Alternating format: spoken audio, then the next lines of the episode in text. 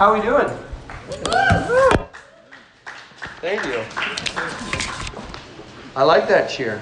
Uh, it's uh, it is good to be here tonight. Thank you so much for having me. Uh, it, as uh, Sean mentioned uh, earlier, my name is Josh Petrus. If we uh, haven't met before, it is good to meet you here at the the Intimate Intaza here near Skybox Canyon. It is a a joy to to be here tonight. And before I get started, just a, a special thank you, gratitude for being here. Uh, I know Sean means a lot to a lot of you. For me, he was my personal discipler in high school.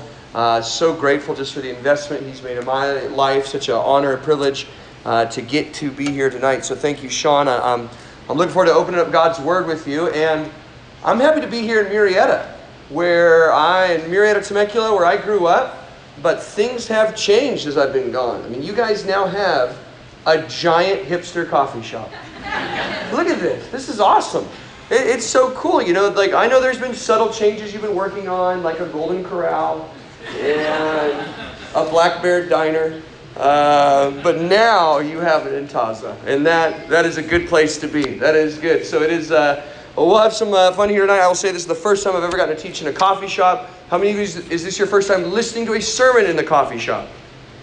All right, look at that. A lot of firsties tonight. So there we go. If you've got your Bible, go if you would to Mark chapter 8. Mark chapter 8. We'll be looking at the Gospel of Mark in chapter 8. And we'll be reading verses 1 through 30. Mark chapter 8, verses 1 through 30. Let's read together.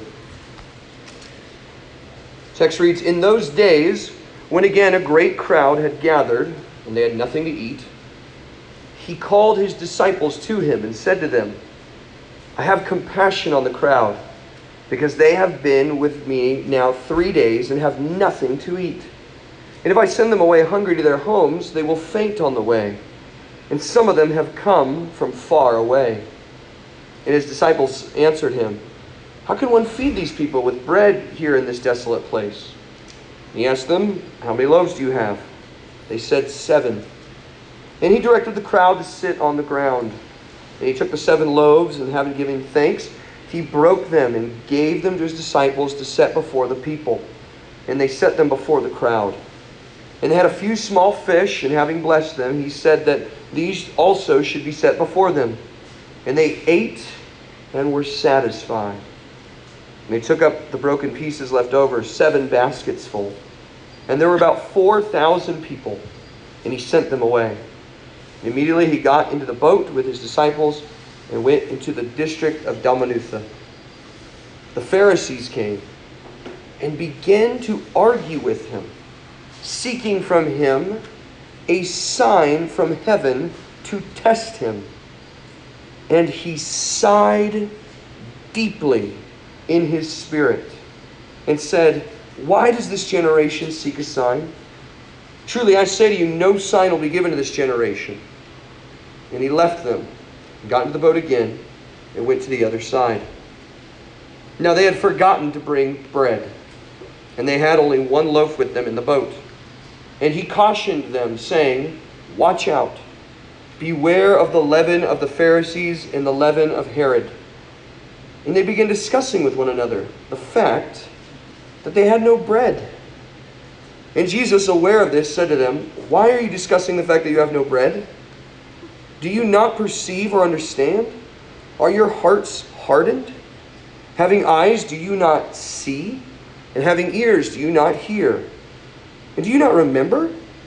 When I broke the five loaves for the five thousand, how many baskets full of broken pieces did you take up? They said to him, Twelve.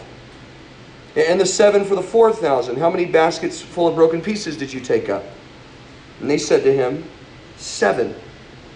And he said to them, do you not understand? And they came to Bethsaida. Some people brought to him a blind man and begged him to touch him. And he took the blind man by the hand and let him, led him out of the village. And when he had spit on his eyes and laid his hands on him, he asked him, Do you see anything? And he looked up and said, I see people but they look like trees walking. Then Jesus laid his hands on his eyes again, and he opened his eyes, and his sight was restored. And he saw everything clearly. And he sent him to his home, saying, Do not even enter the village. And Jesus went on with his disciples to the village of Caesarea Philippi. And on the way, he asked his disciples, Who do people say that I am? And they told him, John the Baptist, and others say Elijah, and others one of the prophets. And he asked them, But who do you say that I am? Peter answered him, You are the Christ. And he strictly charged them to tell no one about him. Let's pray. Father, we thank you that we can meet here together tonight. Lord, we pray that as we look at your word, that we would that you would sanctify us in your truth. Lord, we pray that you would open up our eyes to behold wonderful things from your word. That according to your word that you would revive our souls, that you would make us wise, that you would increase our affections for you,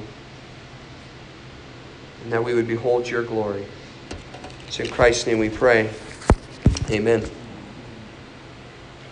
It's fun to reminisce uh, for me when I come back to Murrieta to think about what things used to be like before I came here, uh, how things are different, as I've already mentioned. Black Bear Diner, hipster coffee shops. Mulligan's is still standing strong and is the entertainment empire that will be probably for the next 200 years. Um, it's also fun to go back in time to, you know, always look back at what the technologies were like when you were a kid as opposed to what they're like now. Uh, so when I was going to elementary school, middle school, uh, there weren't iPhones. Cell phones were barely a thing. I remember my mom having a pager. Does anyone remember what a pager is? This little box that would rumble and the person would have to leave the room. And then, and then I always like to think back even further. Like, could you imagine explaining to somebody a hundred years ago, uh, who lived a hundred years ago, what things are like today? Explaining to them the telephone, but without a cord. In fact, explaining a telephone that seems to do almost everything except make phone calls and whatever. We don't seem to use it for that anymore. Uh, um, imagine explaining commercial air travel, uh, that we can actually fly around all over the country. Uh, but I think the technology that would most amaze them, that would most shock them, that would probably most scare them, is LASIK eye surgery. How many of you have had LASIK eye surgery? Just Morgan. There we go. All right, good. For those of you who aren't aware, that yes, vision has been a problem for people for centuries. Uh, and there have been glasses, as many of you are wearing today, many ways you could solve this. But in recent years, we have developed a technology where you shoot laser beams into the eyes of a person to make them see better.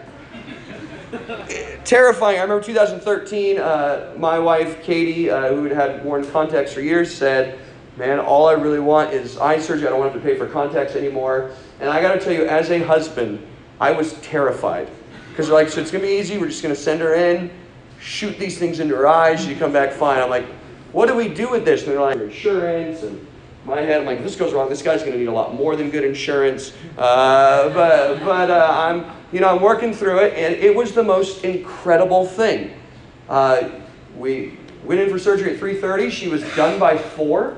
She was in bed that night by six, had you know bandages over her eyes.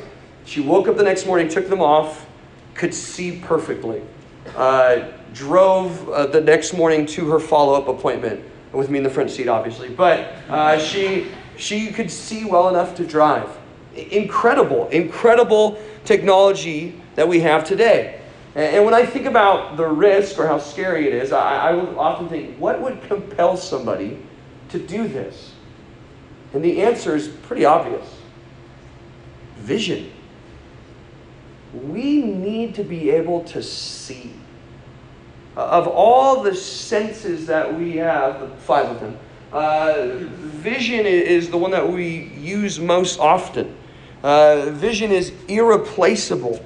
Uh, blindness, in a way, unlike other the other senses, makes you uh, others dependent. But we need vision. Blindness can be devastating. And in our passage tonight, we, we read about a blind man. And if you think blindness is devastating in our culture, think about blindness in first century Israel. There's no government programs. There's no special books that you can use to read with your hands. There's no tax dollars going to help you out. If you were a burden on society, if, if you wanted to make your life totally dependent on others, it would be to be a blind person in first century Israel.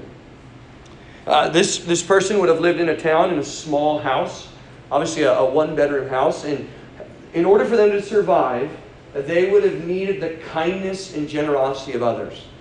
That every morning they would have needed somebody to take them from their house, to place them in the public square, uh, allowing them to beg, ask for alms, ask for food, and not being able to see how many people are there, not being able to tell what time of day it is based on sight. And then at the end of the day, they would need the kindness of another person to bring them back home for the evening in order to repeat the same thing again the next day. That's the person you meet here in verses 22 to 26. This blind man that they're begging Jesus to heal him. And what is amazing about this text, though if we've been reading through Mark together, it's, it's not that incredible, is that they bring this man to Jesus and Jesus restores his sight. Uh, this formerly blind man, or formerly, he's, he's now a formerly blind man, this man who once could see, who at some point lost his vision, could now see again. And, we could go on and on uh, about various aspects of Christ in this passage. Uh, I mean, Jesus, as we read through Mark, is powerful, one with authority over nature, over creation, over people. Uh, we see Jesus' compassion in this text. At the beginning of chapter 8, we see that he has compassion on the 4,000 starving people. What stands out to me, and should stand out to you if you're reading, is the way that Jesus heals this man. It's a very peculiar way to heal, especially for Jesus. Notice he says, verse 23, he spit on his eyes. Okay, all you know, all in favor of honesty? A little weird, right? That's strange. if you went to your doctor and said, like, hey, I'm just, things are a little fuzzy, like, okay, that's fine. Like, you know what I mean? Like, you would be real nervous. Like, what is he doing here? So that's a strange method going on there. The other strange fact is this two part healing. You know, Jesus at other times heals people instantaneously. I mean, often without touching them. He, he says to the paralytic that's lower down in front of him, he just says, Arise and walk. And he can walk. Uh, with a word, he grabs uh, the, the little girl who's died in, in Mark uh, chapter 5 and he raises her from the dead. Uh, the, the woman that's been bleeding for 12 years touches Jesus and she's instantaneously healed. Uh, but Jesus, uh, Jesus in this text feels the need not only to actively get involved, but there's this two part healing where he spits in his eyes and covers his eyes and says, Can you see? And he says, Well, now I can see, but it's, it's blurry. They kind of look like tall trees walking around. It's indistinct, but I could see something. And then he gives this second step. You know, when Jesus would cast out the demoniac, uh, cast out the demoniac, heal the man that was demon possessed, he didn't say, "All right, lie low for a little while. You'll need a few days to recover." Uh, he doesn't raise the girl from the dead and go like, "Okay, you should go to urgent care." It's about a two to three week recovery, right? It's this instantaneous re- recovery. So, so why in this passage is there this two step process? In fact, even more strangely, this is not the first time that Jesus had healed blindness. Why does Mark, the gospel writer Mark, include this text, these five verses about this blind man and the spitting and all that stuff in this narrative? Why is this passage here? What, what's the purpose behind it? Uh, because Mark wants to teach us something tonight about blindness. And not physical blindness. There, there are 3.5 million people in the world who suffer with some degree of blindness. But what we want to look at tonight is spiritual blindness. Uh, that much more devastating than not being able to see in this world is to be spiritually blind. To be physically blind has some consequences for sure. To be spiritually blind will have eternal consequences. You can get medical help, you can do research. There are things that you can do when you're physically blind. Friend, you could be spiritually blind and not even know about the blindness you have, having living with a permanent blind spot. And this text tonight exists to, to show us that Jesus can not only heal physical blindness, but that he can actually give spiritual vision. Uh, this evening, I want to look at this text in terms of blindness, and I want you to see how Jesus can help. And we're going to look at these 30, or these 30 verses. We're not going to go into every detail, but just kind of an overview. We're going to break it down into three points. The first thing I want you to learn from this passage is that unbelief is blindness. Unbelief is blindness. Now, it is important to remember as we read this that Jesus, that Jesus is on a mission. If you have your Bible, go to, go to Mark 1 just to kind of give you some context for the Gospel of Mark, because this will, help. Mark 1 14, 15 helps you understand what Jesus is doing in this, in this book, what this book is about. Mark 1 14, verse 15 says, Now after uh, John was arrested, Jesus came into Galilee, proclaiming the gospel, the good news of God, saying, The time is fulfilled, and the kingdom of God is at hand. Repent and believe in the gospel. Repent and believe in the good news. Here's the message the kingdom of God is at hand, and Jesus is that king. And what you need to do is turn from your old way and believe that message. That the Gospel of Mark aims to press you into the kingship of Jesus. That every aspect of your life would be permeated by His rule, His reign. Uh, not just Sundays, not just Friday nights, but, but every moment, every decision, every affection, every desire would fall under His reign. And so Jesus, his primary mission is preaching. Though he does miracles, that's his main aim. And that being said, he does amazing miracles. I mean, as you go through Mark, you see the greatness and beauty of Christ, how Jesus, with a word, calms a storm, and with a word, casts out a demon, and out of nothing is able to create bread to feed 5,000 people. And when we get to Mark chapter 8, we read this story about people who are hungry. And we read Jesus feeding 4,000 people. And if you were reading through this, you would stop and think, wait a second. This is a rerun. I've seen this episode before.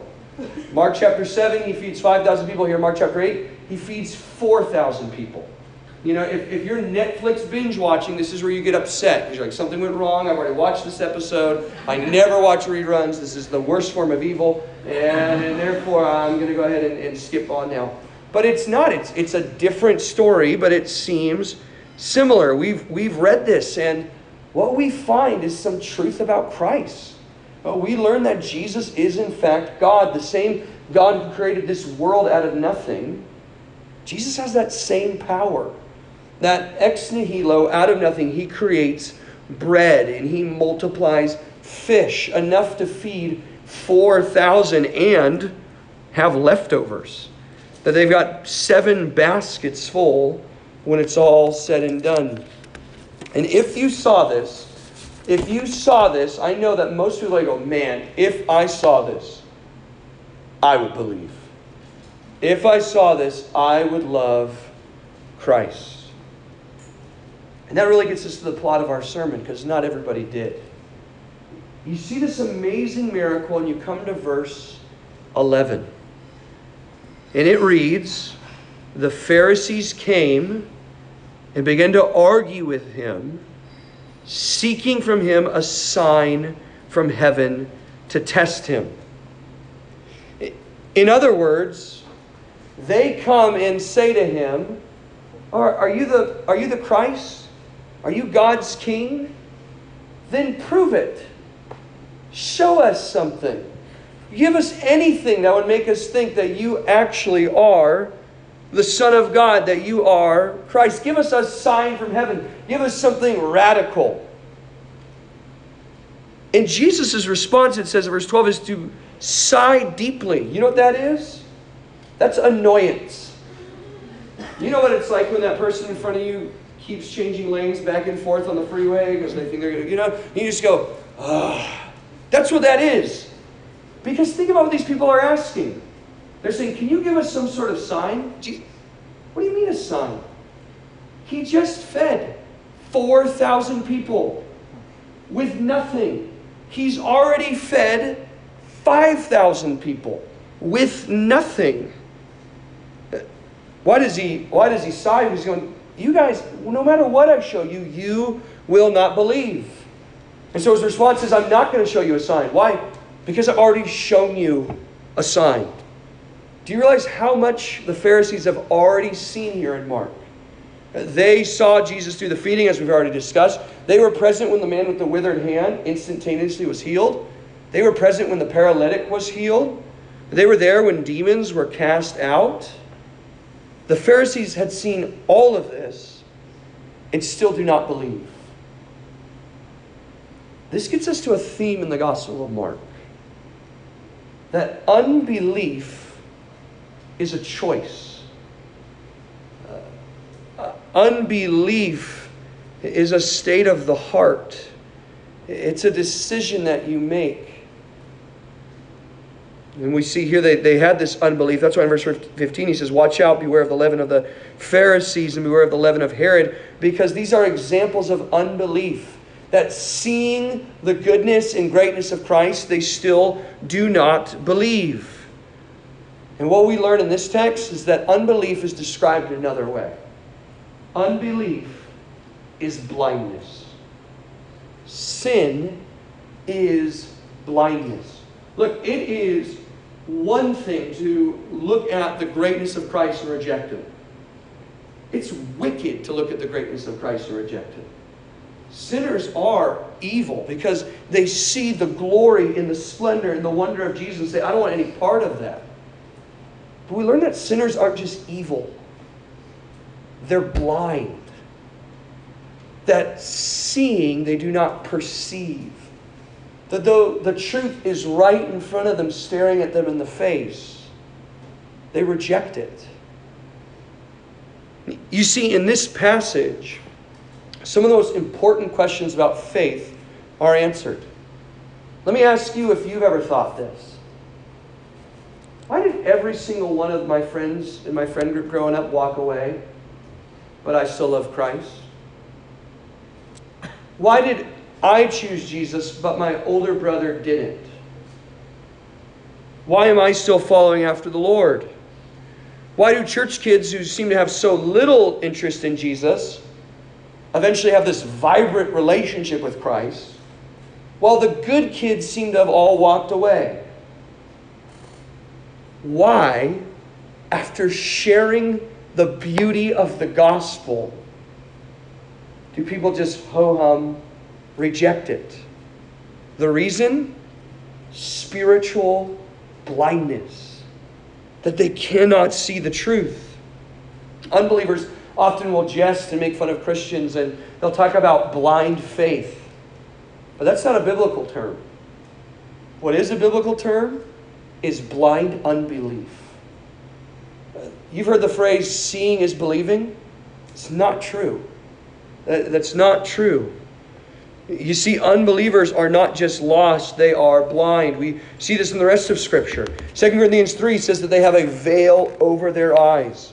Uh, listen, 2 Corinthians 4, verses 3 and 4 says, And even if our gospel is veiled, it is veiled to those who are perishing, in whose case the God of this world has blinded the minds of the unbelieving, so that they might not see the light of the gospel of the glory of Christ, who is the image of God. See, they cannot perceive the truth. They're dead in their sins, as Ephesians 2 would say, born spiritually blind. You've experienced this, right? That you try to point out the fallenness of man and they just don't even see their own sin. they make up excuses. Well, I'm not a liar, I just exaggerate. Uh, I don't have a, a, problem, I just have an addictive personality. Uh, they don't see the need. I mean, if you're a Christian, right, in there times where you're singing songs like Rock of Ages, you're singing songs like Before the Throne, and you just cry because you're so overwhelmed that God in His goodness would show grace to a sinner like you. And yet there is no beauty in the gospel for the unbeliever. That they hear it and are just not moved or annoyed or angered. It's blindness. Uh, the Pharisees refuse to believe. Uh, and they want a sign. And what they don't realize is that Jesus has already shown them enough. I mean, how many of you have heard your friends say before, I would believe in God if He just blank? If this issue just got taken care of, I would believe. I remember sitting at Richie's Diner, another classic Murrieta establishment, and I, and I remember sitting there with my grandpa, and I purposeful was about sharing the gospel with him, uh, and I wanted to speak with him. And at the end of all of it, he goes, Josh, I just don't understand, with all the evil in this world, how God could exist. And if Christ would just make himself manifest, then I'd believe.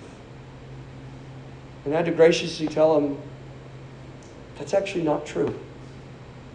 Because the unbeliever doesn't want to follow Christ. And so, therefore, they're blind. No matter how much truth you try to show, they will not decide to follow Jesus on their own. That is, these, that is a description of these Pharisees. That could be a description of some of you here tonight. That, that you're blind to your own need. You're blind to the gospel. By the way, blindness isn't just unwillingness to agree with the truth. You know, a blind person can know you should turn left on the road going up. Uh, you, you can know information and still be spiritually blind. How? Because you don't have the right affections to go with that. How could you really say you see the truth if you didn't feel that way? That was my testimony. Uh, I thought I was a Christian. I grew up, you know, cussing less than the other kids. Uh, I knew that Jesus was, you know, part of the Trinity, so I know those other religions were wrong. But there was no joy, there was no love for Christ. I was blind. That's the state of the unbeliever. And yet, what we see in this passage is that there is good news that Jesus can help blind people see, that Jesus can open the eyes of the blind, not just physically, but spiritually, not just intellectually, help people understand convictions and doctrine, but that their hearts would sing about the beauty of Christ, that they might treasure him and adore him. Isaiah 42 6 I will lead the blind by a way that they do not know, and paths that they do not know. I will guide them. I will make darkness into light before them, and rugged places into plains. I mean, isn't this one of the most popular gospel songs we sing? Amazing grace, how sweet the sound that saved a wretch like me. I once was lost, now I'm found, was blind, but now I see. Acts 26 18. Uh, Jesus, speaking to Paul, said that he sent Paul to open their eyes so that they may turn from darkness to light and from dominion of Satan to God. Even in Paul's conversion, Acts 9, these scales fall off his eyes to show that his eyes have been opened. This is what Jesus does for spiritually blind people. He shows mercy and helps them to see the glory of God in his own person. Can I ask you, has he done this for you tonight? Has he opened your eyes to help you to see the hopelessness of your own sin? To help you to see that without him you would be lost forever, that in your own good deeds that you have nothing before God? Has he helped you to put all your trust in him? Not just intellectually, but that he would be your treasure. If he has, friends, if you're a Christian here tonight, you should be grateful and you should be humble because God has opened your eyes. That the reason you love Christ, the reason you recognize your sin, was not because you had some evidence that was perfectly articulated to you, but because God in His goodness has made you to see. 1 Corinthians 12, 3. Therefore, I make known to you that no one speaking by the Spirit of God says Jesus is accursed, and no one can say Jesus is Lord except by the Holy Spirit. That God rescues sinners. This is good news, by the way, for evangelism. And some of you are a little nervous of evangelism. You're, you're afraid to, to share the gospel with people. And, and I understand. I went to MSJC. You know, it's there's some interesting people at MSJC students. Where you at? Go Eagles!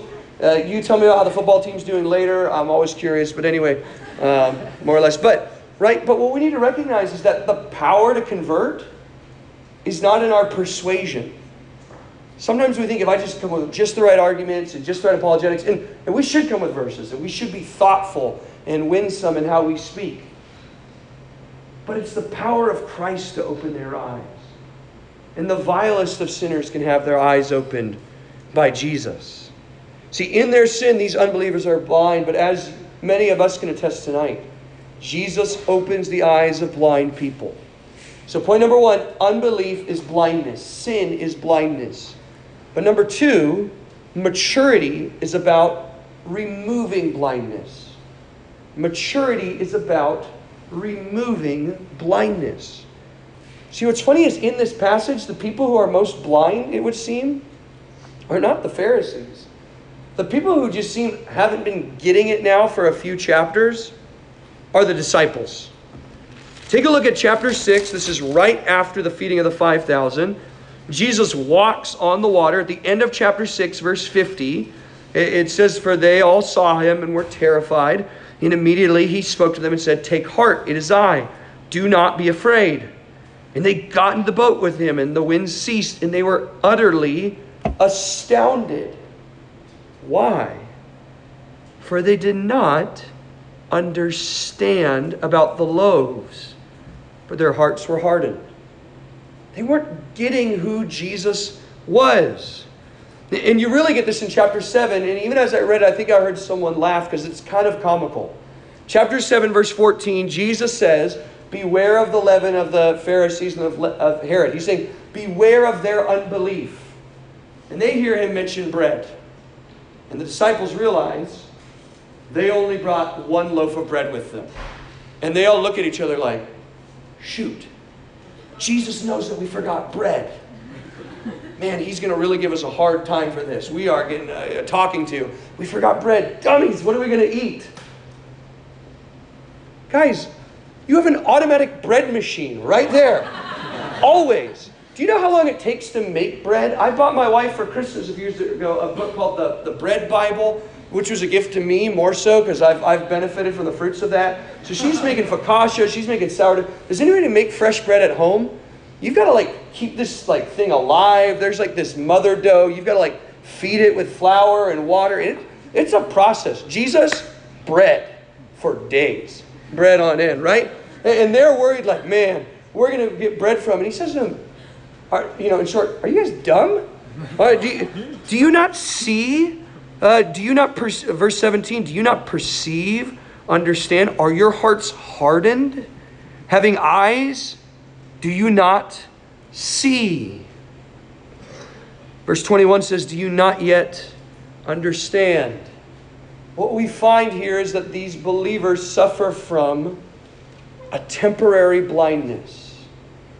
You see, there is a blindness of the Pharisees, and it's a, a blindness due to unwillingness that they cannot see the glory and the greatness of Christ. They don't want to see it, so they don't see it. But the disciples are blind due to inability. This is not like the blindness of a blind person that can't see anything. This is a limited blindness or limited vision. Up here right now, it is hot. So let you know I'm trying to roll up my sleeve, my one keeps falling, you know, whatever. It's it's hot. And so therefore when I get into the car after, if I don't cool down, something is going to happen when I keep driving. You know what's going to happen. Those windows are going to get foggy. And there are many things in life that scientists have figured out how to do, many diseases we've learned how to cure. I still am not quite sure how to defog the windows quickly. I just don't. Someone could disciple me on this later. I try to crack them. Do I go cool air, hot air? I don't know. Some of you right now are just thinking, you dummy, but I'm blind, which is part of the sermon. So we'll work on this later. So, anyway, right there, there is this, they can see, but they can't see fully. They have sight, but they don't have the complete picture. It's like when you're driving through fog and you have to go slow because your vision is obstructed. The disciples don't fully see. Now we start understanding this two part healing. This two part healing is not because Jesus needed a warm up rep and, you know, Jesus needed to pray, but he didn't have enough faith yet, and so he healed more. This is a picture of the disciples. You see, the disciples once were blind, and God, in His goodness, opened their eyes. Christ said they did not choose Him, but He chose them. Right? So He has opened their eyes, and yet they still can't see. They still don't quite realize who Christ is. They know he's someone important, but they didn't get the full picture. And so, what Jesus does to illustrate this is he partially opens the eyes of this blind man. And the blind man says, I can see people, but they're like these, they're like trees walking around. I, I don't see any features. It's just kind of a gray lumps walking around. And so he heals them, and now the man can see perfectly. Jesus does the same thing for his disciples. They see, but not perfectly. And then what happens? Verses 27 to 30. Who do the people say that I am? Some say Elijah, some say John the Baptist. But who do you say that I am? And the first time in the Gospel of Mark, since chapter 1, verse 1, the good news of Jesus Christ, somebody recognizes who Jesus is the Christ. Somebody finally sees it. Why? Because Jesus has opened their eyes. Matthew 6 17 actually adds more to this. Matthew 16 16, uh, Peter says, You are the Christ, the Son of God. Matthew 16 17, Jesus said to him, Blessed are you, Simon Barjona, because flesh and blood did not reveal this to you you did not figure this out from people. You did not figure this out from man, wisdom of man, but you figure this out by my Father who is in heaven. Mark wants to make it clear that what Jesus has done for this blind man, he has now done for his disciples. They understand more because Jesus has helped their vision.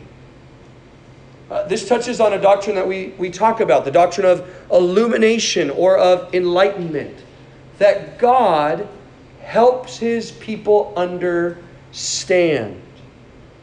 And that not only are our eyes opened at conversion, but that we are in constant need of improved spiritual vision. You see, when you were not a Christian, you had no way of opening your own eyes. You had no way of helping you see and understand not just in the head, but in the heart, the good news of the gospel to help you see your own sin. And God helped you see that. But in your maturity, you are not now independent. You did not get saved and now go, man, I've got it all figured out. I've learned. But we constantly and continuously uh, need Jesus to open our eyes we are in a constant state of dependence. You know, I've, I've got a, a little daughter now. She's a little over a, a year old. Her name is Chloe.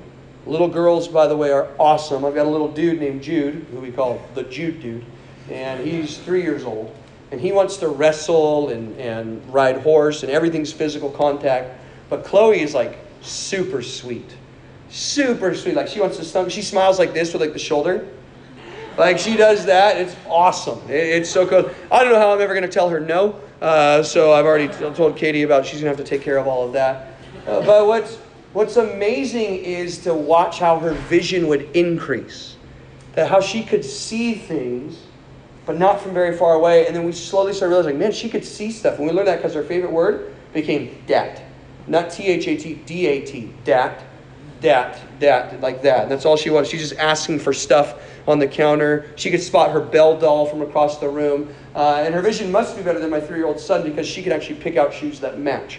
But uh, regardless, That might be a genetic thing. Anyway, right? You, you understand what it's like to have your vision increase. Uh, we also, some of you understand what it's like. If you remember when you were younger, and especially guys, your dad would tell you to go out to the garage to get something, and you'd walk out and you go, I have no idea what this thing is. started happening to me so many times that I just started giving up. When he'd ask, Can you go get something? I'd just be disheartened immediately. I'm like, It's not going to happen. Right? And then they walk out and they could see it right away. Well, we're like that, that we, our vision is still not perfect. But God helps us by His Spirit. He continues to help us through His Word. Listen to some of these verses. You'll be amazed at how much perception is in the language of maturity. Psalm 19:8. The precepts of the Lord are right, rejoicing the heart. The commandment of the Lord is pure, enlightening the eyes. That truth opens our eyes. Uh, verses about sin. Who can discern his errors? Acquit me of hidden faults. It's, God, I'm dependent on you. I can't even see the sin in my own life. I live with spiritual blind spots. Think about more in walking in holiness. Open my eyes that I may behold wonderful things from your law. Incline my heart to your testimonies. Help me to see them and to obey them. How do we grow in maturity?